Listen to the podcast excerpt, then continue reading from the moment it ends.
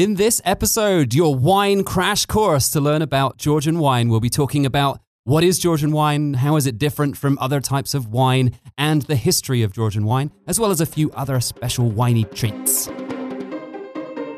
Gamarjoba! This is the Tbilisi podcast covering life, travel, and more in the country of Georgia. Brought to you by foodfuntravel.com, expathub.ge, and eatthistours.com.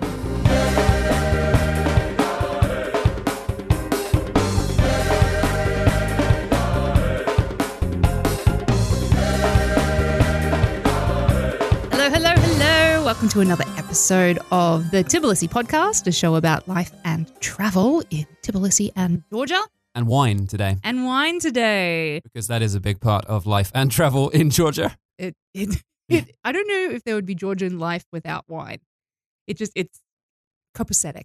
Literally wouldn't be. No. It is a huge part of the entire culture. Anyway, we should tell people who we are in case they don't know.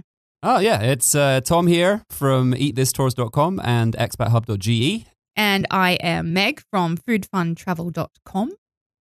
And we are your hosts. Yeah. Today we are. Who knows? Tomorrow it might be someone else. Nah, it'll always, it, it'll be one of us. One of us. One It'll of us will be probably be, of here. Yeah. Almost certainly. Uh, but we have been hinting at this episode for quite a while. We keep uh, releasing episodes, and in that, the mention of wine comes up, and we're like, oh, but we'll talk about that later. It's really important in Georgia, but we'll talk about that more later. And today is the day. Today is the later. We have today later has it. come. It has come. And today we're talking about wine. Um, it's really, really important. We're going to go into everything that you need to know a beginner's guide to Georgian wine because it's not the same as probably some of the wine that you've had in, in your home country. Yeah, it's actually pretty different, and that's what we're going to talk about today. So, yeah, the first topic on the agenda for understanding Georgian wine is the difference between classical European winemaking and traditional Georgian winemaking. That's the that's the big one. Yeah. This is where the difference is. Yeah. Now, you may or may not have any knowledge on Georgian wine. Maybe you've just got a little bit. Maybe you've you've seen some photos, but you might have seen if you have looked up the term Georgian wine at any point, you might have seen some orangey amber colored wines. Mm-hmm. Yeah. Now that is sort of what we're talking about. At least, I mean, there's a lot more to it than just that, but that is like the first thing people notice and go, huh, that looks somewhat different to the wines I'm used to. It's also the thing if you've seen some news articles, it's what people in the wine industry is, are talking about right now. They're all talking about the amber wine of Georgia. Yeah, it's pretty exciting actually because this wine is based on an ancient tradition, the oldest winemaking tradition known on earth. And we'll talk a little bit more about the history in a second. But I wanted to introduce the difference between the types of wine and why it's why it's amber. What's going on with this? Yeah. So, in classical European winemaking, which uh, actually is a more modern form of winemaking than traditional Georgian winemaking, the white wines specifically are made with either zero or minimal skin contact. So, what this means is that they press the grapes, they remove all the skins and seeds and stems and all of that sort of stuff. They just take the juice and they ferment the juice.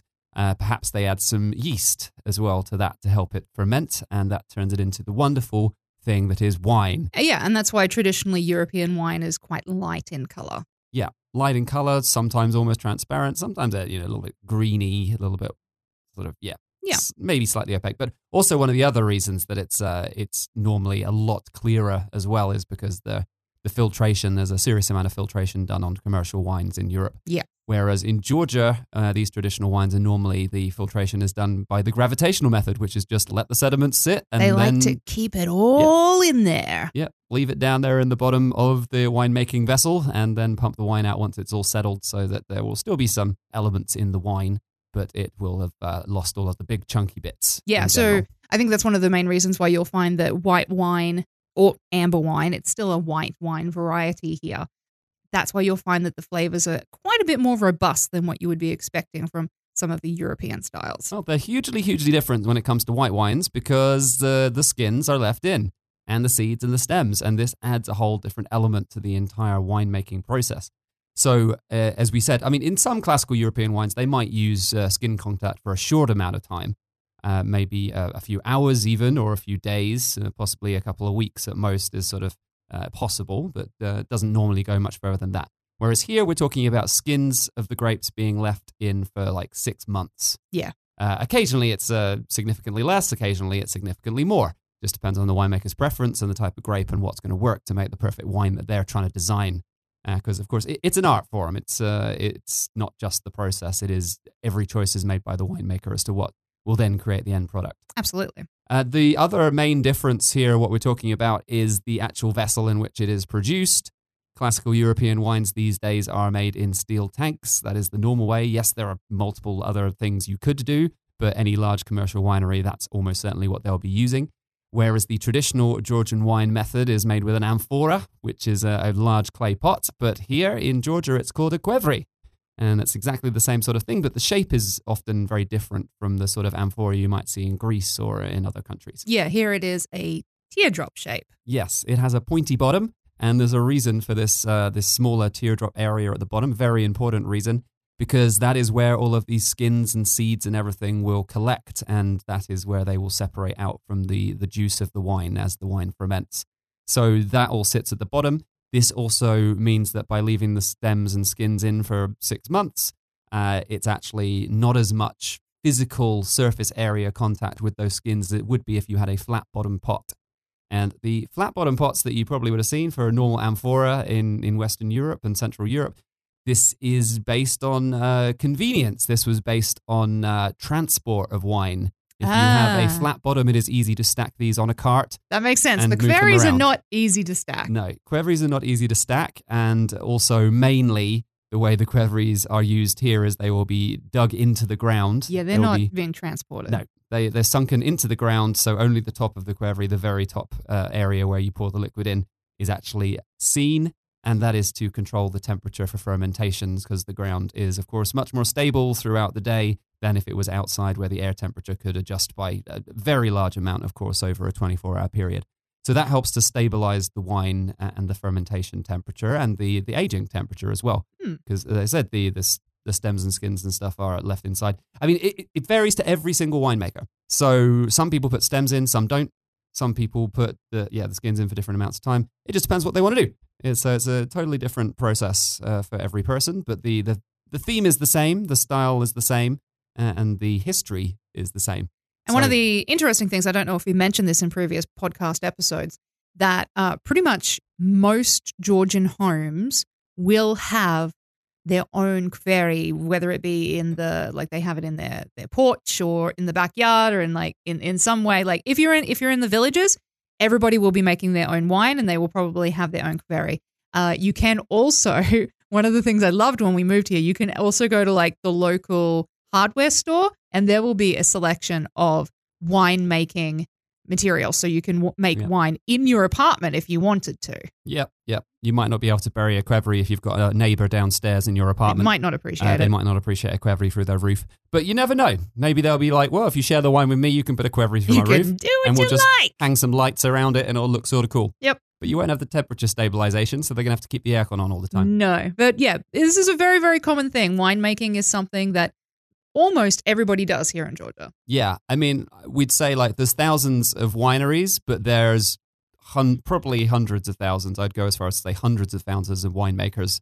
It, it probably isn't quite that much, but in a country of three and a half million people, uh, someone in your family is making the wine. Yeah. it's very unusual for no one in your family to be making the wine. So, there definitely thousands and thousands of home winemakers that you'd never find. They don't make enough wine to sell. They don't want to sell it. They're going to drink it at home. They're going to share it with their friends. They're not inviting guests around to see them. But there are lots of winemakers who are inviting guests around to see them, and that's what we do on our wine tours. We go to these uh, people's homes, we meet the winemakers in person, uh, we see how they make their wine, and we get to drink wine with the winemaker themselves. Let's be honest, we sourced out the good ones for you. That's uh, I have I've been to a couple of hundred wineries here now uh, since 2016 when we first got here, Mhm. and anything that meets my sort of approval of, of very good to exceptional, that will end up on tours with with people for our guests. And uh, the ones that don't, uh, we don't send anyone to them. yeah, well, know. Well, we found some very good ones.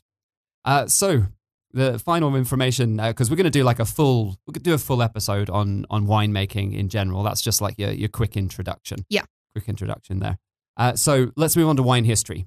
let's do it. Uh, Eight thousand years of history is what you're going to hear thrown about. That's sort of like the marketing method at the moment. That's what uh, the tourism board are using. That's what all the magazines are printing. That's what all the online publications are saying.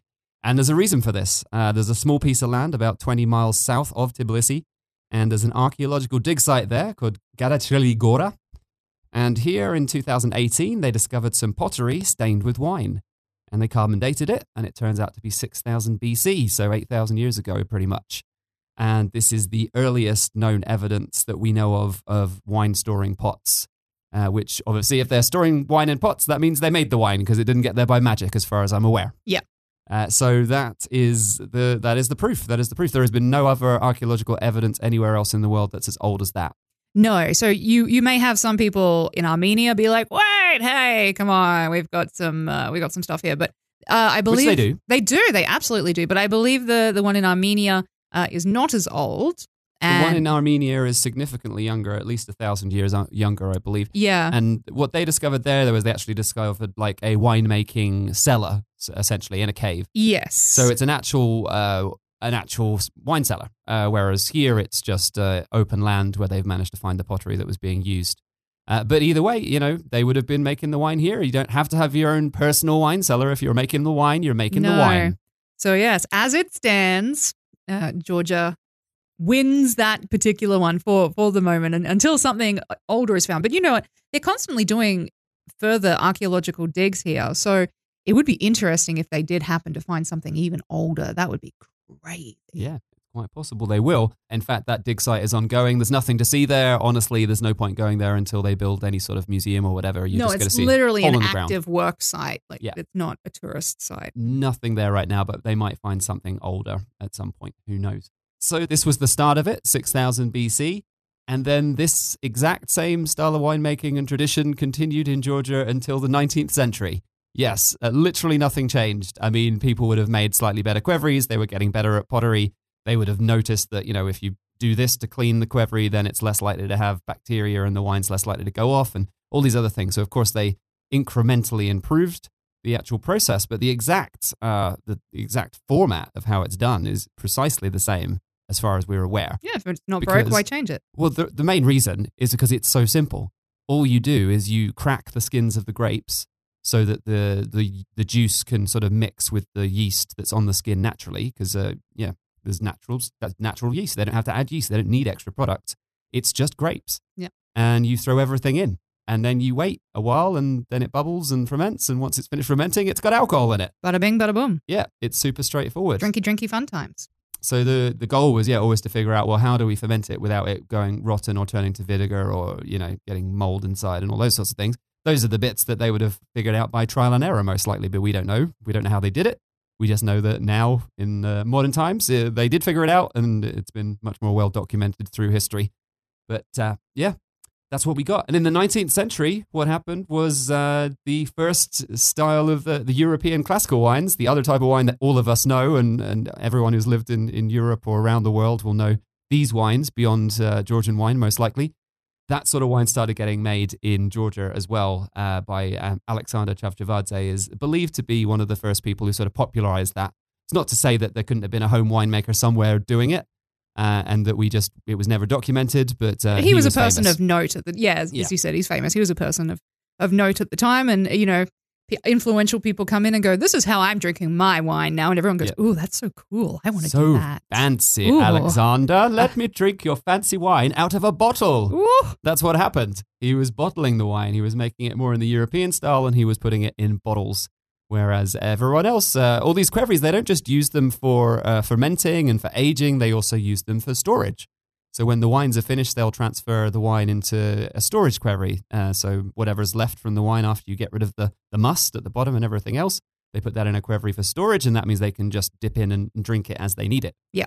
So yeah, that's the general idea. So the the qvevri is very versatile in this sense, and uh, bottling it would be an expensive process and a complete waste of money when the family are making it just for themselves and they're just going to drink it at home. yeah. So they just use like a what's it called? Is it a, a gourd? Is that the word? A gourd, yeah, they they can pull it, put a gourd on on a stick and they put it in the wine and they pull the gourd out and the gourd's full of wine and you just pour it in some glasses. Yep. So when your mates come around, you just pour out some wine from the gourd into the glasses, and and you know, repeat. And prior to having glasses, they would have been using little clay pots. Uh, piala is uh, one of the names they use for those here. Yes, well, that's one of the things you'll Horns, The horns. drinking from the horn, the Of course, the horns, yeah. So the piala is something that you might actually notice if you've been here before, or if you've seen any pictures of Mother Georgia who stands uh, towering over Tbilisi. Uh, in one hand, she has the piala, in other hand, she has the sword. So basically, that is the representation of Georgia. It's like if you come here as our friend and as our guest, we will welcome you and we will offer you our wine. If you come here as an enemy, we will fight you and and we won't think twice about it. So yeah, the piala was is a it's really cool if you get an opportunity to drink out of it. I uh, some people say because of the clay, um, it can make the flavor of the wine taste differently. So it is interesting to do a wine tasting where you have the piala versus a glass, uh, Yeah. just to see what your opinion is on on the difference in taste. Yeah, uh, and all the flavors can be different. As I said, it's not just the skin contact and the, it's the clay itself, uh, not just the drinking vessel, but the the qvevri. Oh yeah, you Um, will have people talk about you know their favorite qvevri maker and where it comes from and where the clay Yeah. is from and sourced, and it's a big thing. Yeah, that is definitely something for a more detailed episode. But yeah, the different types of qvevri and the different regions can affect the taste of the final wine as well. Anyway. back to the history a little bit. So, uh, as we said, this is a crash course. We're moving on pretty swiftly. Uh, from the 19th century, when they started to bottle wine here as well, which was a big shift, although uh, everyone still kept making qvevri wine and they still do today, but it was an extra element to the winemaking uh, tradition here. After the Soviet Union took over, they uh, they instilled the the spirit of uh, what should we say Mass production. industrialization, mass production. I, I guess you could, if you were on the harsher side of describing it, you would say they literally decimated the entire winemaking tradition. it's a so- good way to yeah. describe it. Uh, and a lot of Georgians would describe it that way as well. Uh, the, Basically, they they they decided that you can only really grow the most uh, prof- not profitable, like the, the the grape that the grapes with the highest yield. the highest yield and the least amount of uh, care, pretty much something that just grew easy, had a lot of yield, and they're like, "Yep, grow all of that. Most, yep, just do that. We don't want anything else but that, and then we'll take it all. Thank you." Yeah, to the point where literally super rare varieties of grapes disappeared. Some have probably been lost forever, and they're yeah, yeah, they're totally gone. And they just went, no, get rid of them. Uh, it's actually illegal to plant grapes that are not the ones we want you to plant because we want you to plant the ones that will make the absolute most quantity of wine. We don't care if the quality is any good.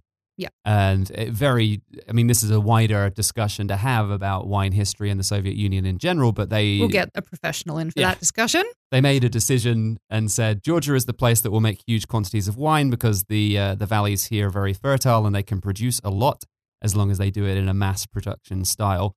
Uh, so something that you might not actually know with like the Soviet Union when they took over, a lot of countries under their control were pretty much well, dictated, yes, um, what they could and could not make. So Georgia was lucky and they were still allowed to grow wine and make wine. But other places like Armenia were told, actually, no, you can't do this anymore. You can do brandy. No more wine. Brandy for you.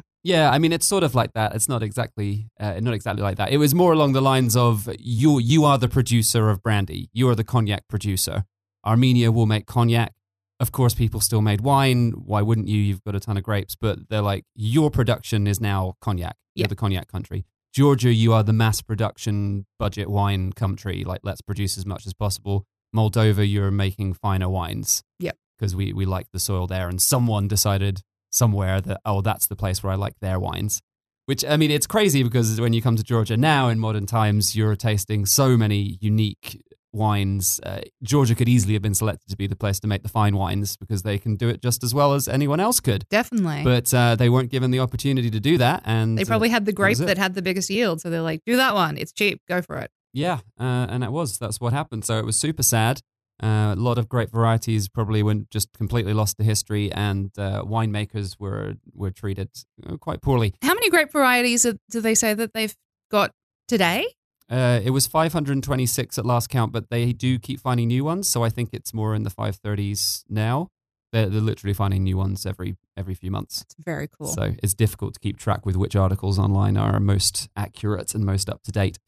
Uh, but yeah, we'll, we'll go into go into some more of that if we do a specific wine and grapes uh, episode, which I'm sure we will at some point. We'll get into more Mhm. depth on that. Uh, but anyway, this leads us to the the the end of the Soviet Union uh, when they finally exited here. Georgia went, of course, through a, a very hard time of turmoil. There was looting on the streets, and you know it, it was it was a dangerous time to live here. Sadly, but it did eventually get resolved. A new government in the early 2000s helped solve the situation. They they changed a lot of the way that the country works, and you'll find when you get here, and this is one of the questions a lot of guests ask me when they're on tours. They're like, "Oh, this winery wasn't founded until 2010." Well, that's why are we going to somewhere this new? Well, they're they're all this new. There's Yeah. a few like really old ones from the 19th century that persisted. There's a few wine factories that were Soviet wine factories, and we don't particularly want to go to those because they're still sort of mass production. So it's not somewhere that's particularly interesting for our sort of uh, bespoke tours. And then there's all of the guys whose family made wine for the last many, many generations. And they finally got the opportunity when things changed in the early 2000s to start their own private business Yeah. and become artisan winemakers. They just weren't allowed to before then. Yeah, during the Soviet time, you could make wine at home, but you weren't allowed to sell it. Uh, any surplus that you had that was not used by your family, you were supposed to donate to the state. And of course, there was a black market where people sold it, uh, but you weren't supposed to. And if you got caught, you could be in trouble. So uh, that's sort of why that happened. But as soon as uh, as soon as all this changed in the early 2000s, uh, well, I mean, before the early 2000s, you could uh, sell it as well, but it was just that uh, people didn't have the money to actually set up these. It took a while for people to get back on their feet again. Yeah, yeah, it was rough. It was a very rough decade or so of, of, of turmoil and change. Uh, so that's what we're doing today. That's what we're we're doing here in Georgia right now in in the 2020s. We are here exploring all of these new winemakers that have popped up, as well as a few of the the very old historic ones. Because yeah, these winemakers are not new. The wineries are new. The brand is new, but their winemaking and their family goes back generations. And some of the places we visit, you'll actually meet the the son, the father, and the grandfather, and they all work in the wine industry together and, and make excellent wine. Sometimes it's the daughter, the father, and Yeah, yeah. Yep. Yeah, a lot of there's- female winemakers coming. I can't wait to do that episode. I'm going to do a whole episode on female winemakers, and it's going to be wonderful. Yeah, there's some really amazing female winemakers coming through right now.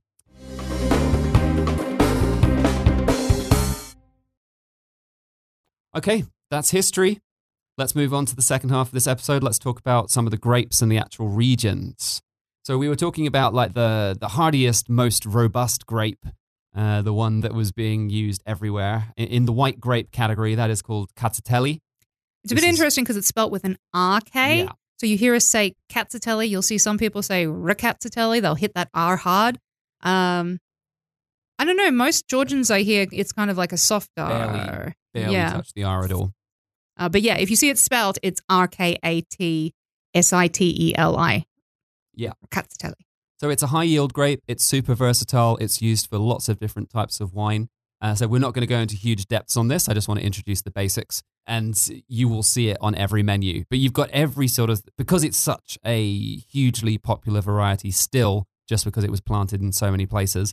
Uh, you've got this massive range from very cheap sort of budget wines all the way through to incredibly well crafted fine wines made with this, and Yeah. every different region around the country uh, well, Kakheti specifically is the biggest region for this grape. It is being grown in a few other regions now, but historically, Kakheti was the place. Um, you'll find uh, a lot of different styles. So it's impossible to say that, you know, all Rkatsitelis will taste like apples. They won't. Uh, but a lot of them do. A lot of Uh, them do. especially the very country type ones. I'd say apple is probably one of the dominant flavors. Another really important grape is called Mtsvani. Mtsvani, also a little, little hard to pronounce. And this word in Georgian actually just means green, which refers to the colors of the grapes themselves. Uh, the wines that they make from this, uh, I find them to be a little bit more uh, delicate, a little bit more uh, aromatic than Rkatsiteli. But once again, it always depends on which winemaker you're going to. Uh, and they sometimes blend the two together as well. Another really important white grape is uh, Chinuri. This is from the central region of Georgia, from the Kartli region, sometimes called Chinebuli. You might see that's the same grape, but with a different name. Uh, and Tsolikouri is probably the most famous grape from western Georgia. Uh, this is often characterized with a slightly higher acidity wine than the other types we've been talking about. Quick notes on some red grapes. Once again, uh, of course, the Soviet Union was not just enforcing the lots of white grapes are grown, but they wanted lots of red grapes grown as well. And the grape they chose for that was Saperavi. Saperavi is probably, I would say, possibly because it's more easy to pronounce, possibly the most famous Georgian grape. Uh, when it gets out uh, outside of Georgia, it's the one that a lot of people are going to try. And of course, because it's a typical red wine, well, it's a typical red uh, Qvevri wine, or it can be made in any way, uh, rather than a amber wine. Uh, if people aren't really too certain about trying an amber wine, they might try the red first to find out what Georgian wine is. And this is probably one of the most popular choices.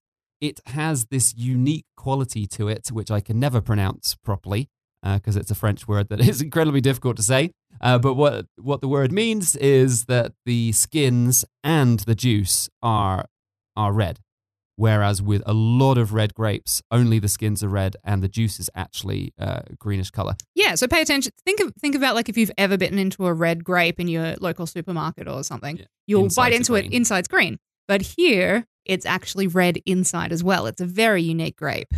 There's only a few grape varieties around the world that have this unique quality. But what it leads to is instead of making just a red wine, it typically makes a very dark black wine. It's so dark. It is teeth staining yes, dark. very much. But don't let that turn you off. Like, you know, just, you know, have some sips of water in between. Flush, flush, flush. You're all good. Uh, like Rkatsiteli, it is also massively versatile and massively widespread. And Saperavi is the name of the grape, but there are so many different types of wines that are actually made from that grape, and the names relate to the places they're made. Yeah. Because it's so widespread.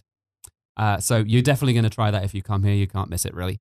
Uh, Tavkveri is another slightly less popular, but also very nice red wine. Uh, more made in central Georgia, but also made a little bit outside of that area as well. And a couple of other sort of famous grapes you might bump into are Alexandruli, which is the main grape used to make Khvanchkara, which was Stalin's favorite wine, Uh-huh. apparently.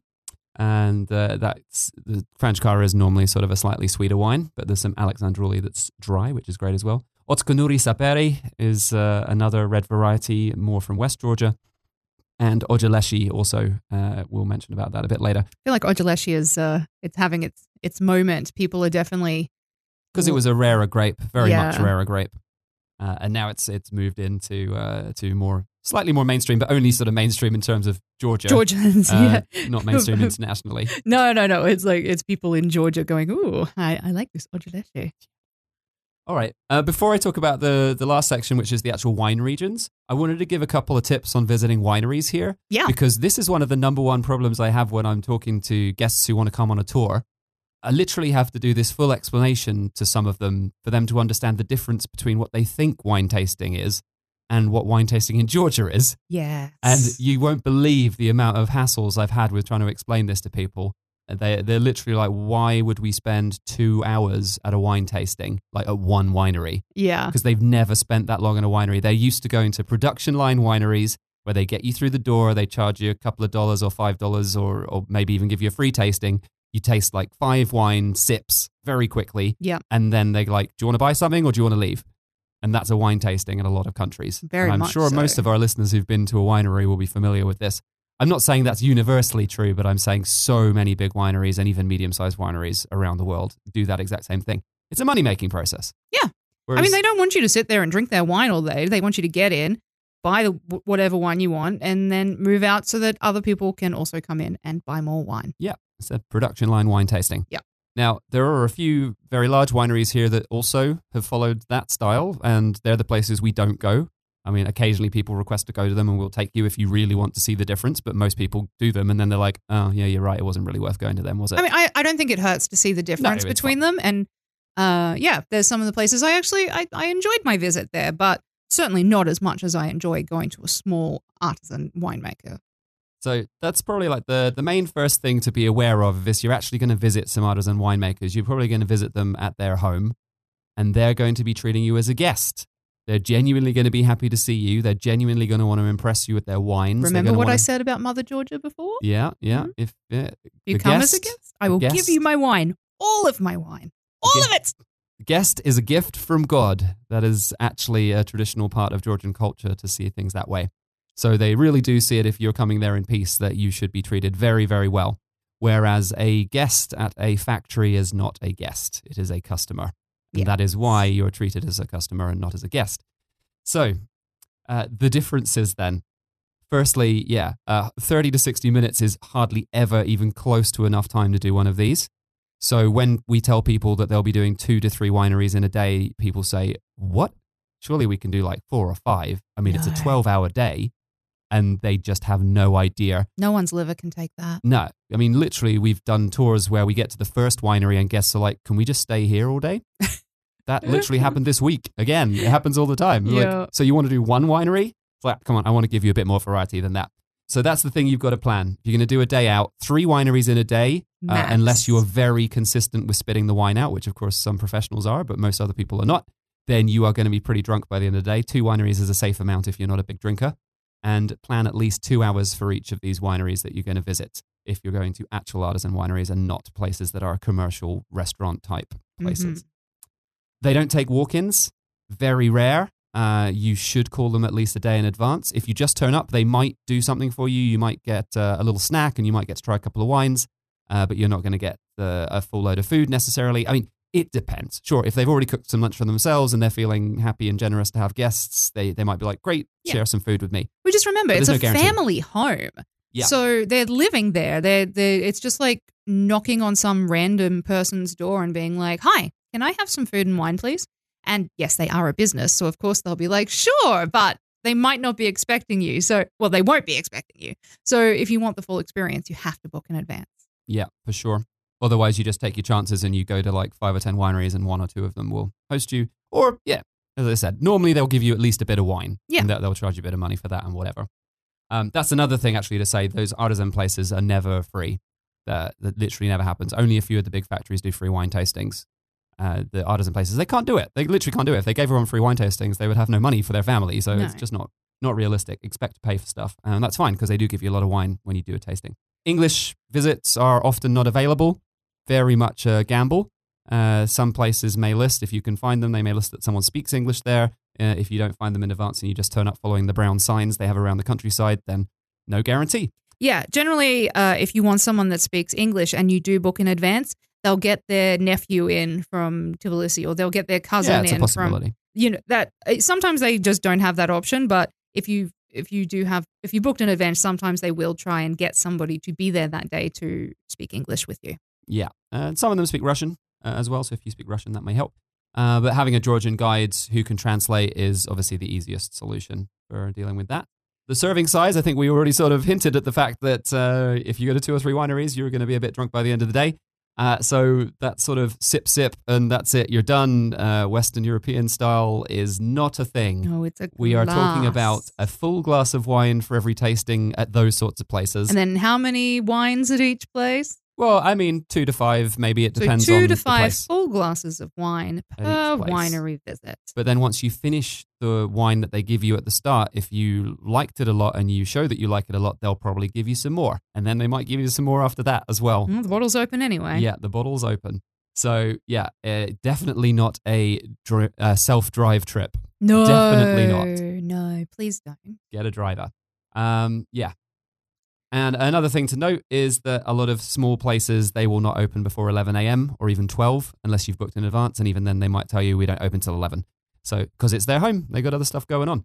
And they might be closed by like six in the evening as well. So, don't expect to. I mean, a lot of people say to me, can we just start at like 7 a.m. and do the tour a bit earlier? I'm like, well, yeah, if you want to go sit in the countryside and just sit in a field for a bit, yeah, yeah, Yeah. sure. But uh, nothing in gonna- Georgia really starts winery. before 10 anyway. Like even in Tbilisi, like there's not a lot that really starts before 10. In the countryside, they're going to be even slower with getting up and getting stuff done. Yeah. So but book in advance and it might be all good. Yeah.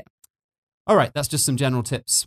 Uh, and if you can't be bothered to deal with any of that, then as you may be aware, we run the tours. I Do we? mentioned it a few times, didn't I? Oh, Uh, eatthistours.com. Uh, we've already sorted out the places to go. We already have great guides and sommeliers as well if you want to book a sommelier.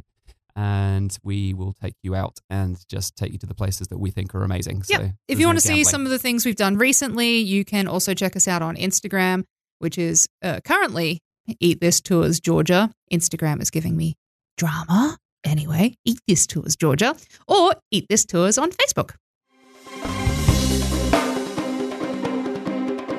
So this episode started getting a bit longer than we were expecting. My glass is empty. Yeah, we need to refill our wine and then we need to do another half of this, I think, because uh, we've definitely hit the point where it's going to be a really, really long episode to listen to otherwise. So, what we're going to do is we're going to have our first sort of crash course to the general introduction of Georgian wine that you just listened to. And then in the next episode, we're going to cover wine regions and microzones to give you like a, a very rapid overview of the, the general sort of winescape of Georgia.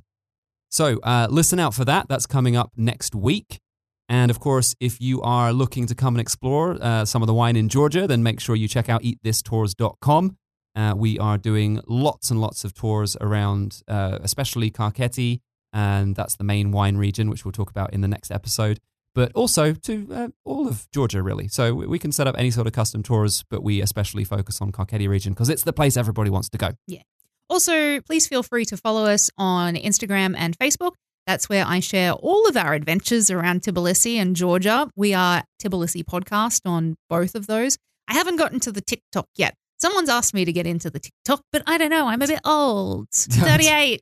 I don't know about the TikTok. You even said that with old. Oh. Old. so we'll see. So I'm currently on Instagram and Facebook at uh, Tbilisi Podcast. Follow my random adventures. I just, you know, when we go out on a wine tour, I post there. When I'm walking around Tbilisi with our son, I find random street art. I post that there too. So you know what I'm eating, everything. If you if you're interested in it, come follow my adventures. For sure. All right, we'll be back next week with the second half of this episode, and you're going to learn all about the different wine regions.